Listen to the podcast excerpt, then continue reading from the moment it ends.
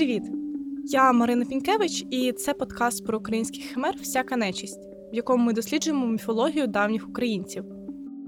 Дізнаємось, у що вірили наші предки, та намагаємось пояснити їхню фантазію, наклавши її на звичну нам реальність. Минулого разу ми шукали духів в лісових хащах, а сьогодні зануримось у найглибші та найтемніші води. Вода найбільша святиня в уявленнях давніх українців. Вона оживала у давніх звичаях та духах, які за повір'ями виходили з води. Іван Нечуй Левицький писав про воду таке. Між усіма міфами український народ найбільше розвинув міфи про русалок, тому що вода на землі грає найбільшу роль. Давні предки любили молитися над водою, звали руки богинями, світили свічки над криницями.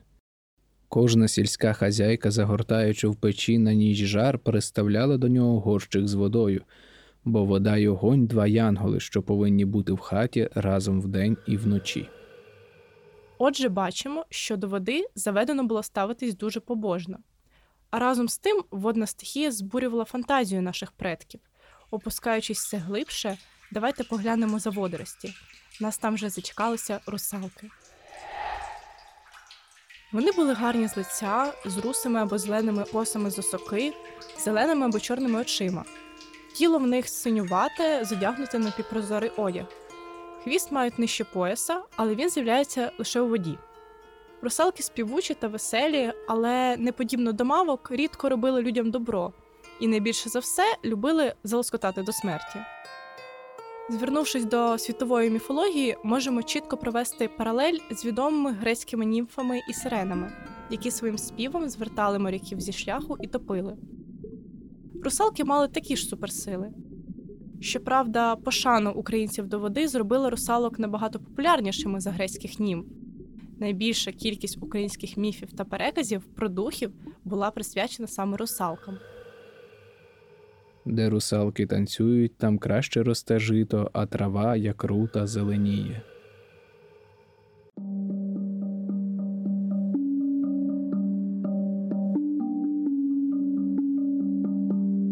Цим духам в українських легендах відведено навіть окремий час русалчин тиждень. Він припадає на тиждень після трійці зелених свят. За переказами, русалки цілий рік живуть у воді, а в русалчий тиждень виходять на землю і гуляють по ній аж до осені. Саме тому в українців існувала заборона купатися в водоймах до зелених свят, адже тоді ще всі русалки, так би мовити, вдома і лише чекають нагоди когось потопити. А як хто невтерпний і піде купатися до зелених свят, то треба йому взяти з собою полину, держати його в руках та й приказувати Мавка, мавка, на тобі полинь, а мене кинь. То тоді купальщику нічого не буде, бо боїться русалка полину, як вогню. А як без полиню влізе купатися в річку, то вона вирине з води і залоскоче. Ото через те на зелені свята носять в руках любисток, м'яту, як йдуть до церкви чи ходять по селу. Будучи на землі, русалки чіпляються на вербах, танцюють, кричать у лісі і кличуть людей піснями. Хто почує їхні пісні, той не витримає, піде на голос. В цей час дівчата та матері особливо наставляли своїх хлопців завжди мати при собі полин. Оповідають, як одна русалка звабила молодого парубка. Той пірнув у воду і жив там із нею. Повернувся до людей через два роки сивоволосим і згорбленим старцем і оповідав, що держала його при собі русалка. Але як йому там було, сього не говорив. Швидко потім він помер.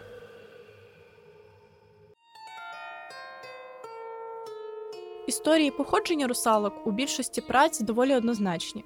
Ними ставали нехрещені потоплені діти або дівчата, що утопилися з власної волі. Але був час, коли дітей зовсім не хрестили, а русалки вже були. Тоді описували, що ними ставали ті, хто по смерті зоставався на водяному просторі і блукав по ньому, приставши до водного царства. В одній з легенд зустрічаємо таку історію. Русалки є з іменем і без імені. Ті, яким мати дала ім'я, називають іменними, а тим, що не встигли безіменними. Всі ці діти живуть у воді, поки не збереться їх 40 сороків, себто 1600. Тоді ті, що з іменем ідуть на небо, а без імені залишаються у воді аж до страшного суду.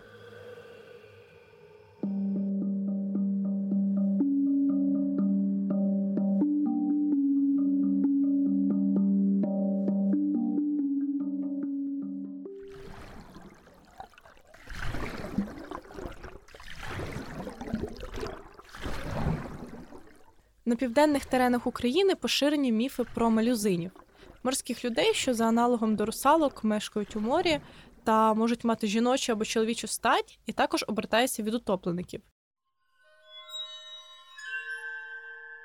Вони надзвичайно вродливі. За переказами мали золоте волосся, витончені риси обличчя і тонкі руки.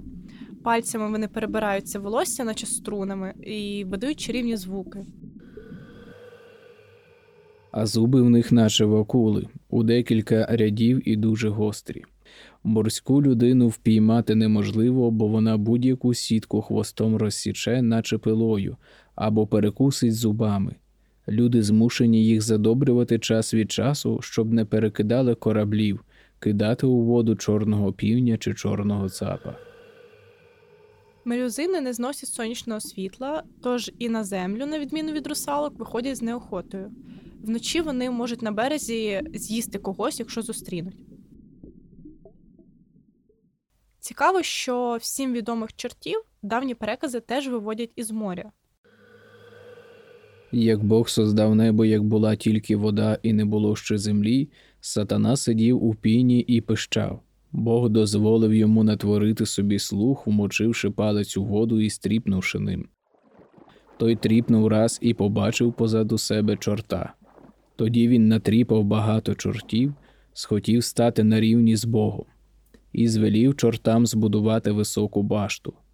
Як тільки вони повилазили туди, Бог звалив стовпа, і чорти летіли сорок днів і сорок ночей, і попадали хто в воду став водяником, хто в болото болотяником, хто в ліс лісовиком, хто в хати домовиком.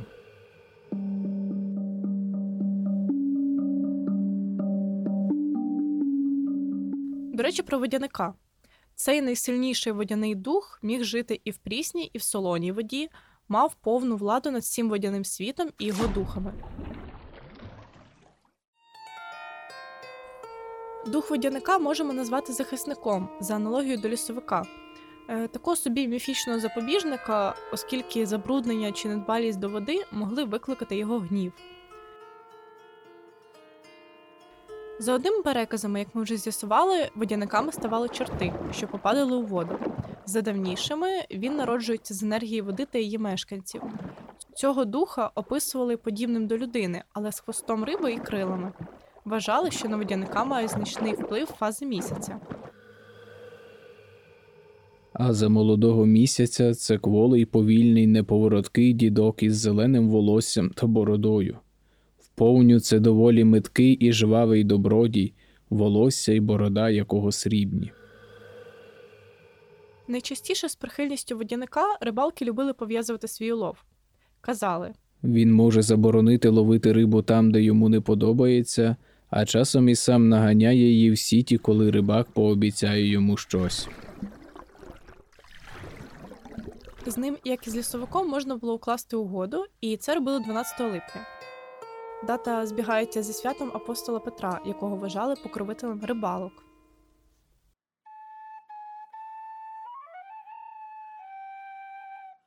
Окремі водяні духи за оповідками були і в тихіших водоймах.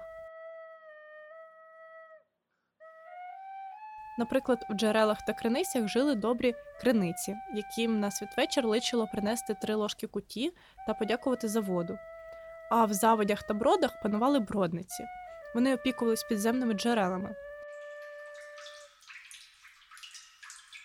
Ті духи були добрі до людей і могли з'являтися їм на очі, щоб показати, де безпечно перейти воду в брід.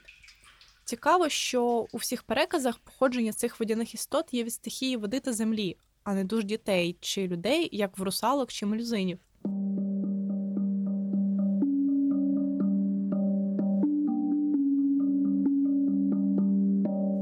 Готуючи цей випуск подкасту, я насправді зустріла одиниці легенд про те, як духи води допомагали людям. Думаю, причина криється саме у силі водної стихії, адже вберегтись від неї було набагато складніше, ніж, до прикладу, вийти з хащою лісу або печери. Перестороги від гірських рік, повені, темної води у глупу ніч нашим предкам вдалося підкріпити існуванням недоброзичливих духів, які лише чекають, поки людина наблизиться до їх володінь. Врешті-решт, їх існування таки вберегло, певно, не одного хлопця від утоплення після захмелілих вечорниць.